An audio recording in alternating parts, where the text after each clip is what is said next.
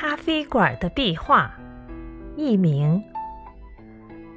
几个朋友在一个咖啡馆聊天，谈得兴起，其中一个人正大发高论，手舞足蹈时，没注意到旁边经过的服务员，一下子打翻了服务员手中的盘子，满杯咖啡全溅在了白色的墙壁上。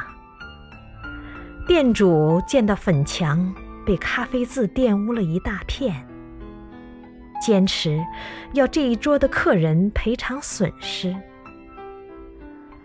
正在他们僵持不下时，邻桌的一位年老的客人把店主叫到一旁，跟他说了几句什么，然后走回自己的位置旁，从旅行包里。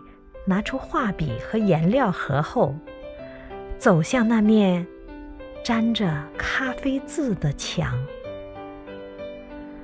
没费多会儿功夫，污渍变成了一幅画。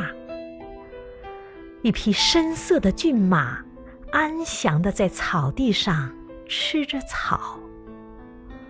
不远处躺着一位。绝幻绝伦的女子，大家纷纷拍手鼓掌，对画家的手笔赞不绝口。这幅壁画为整个咖啡馆添色不少，老板也很高兴，闭口不提赔偿的事儿了。大道理，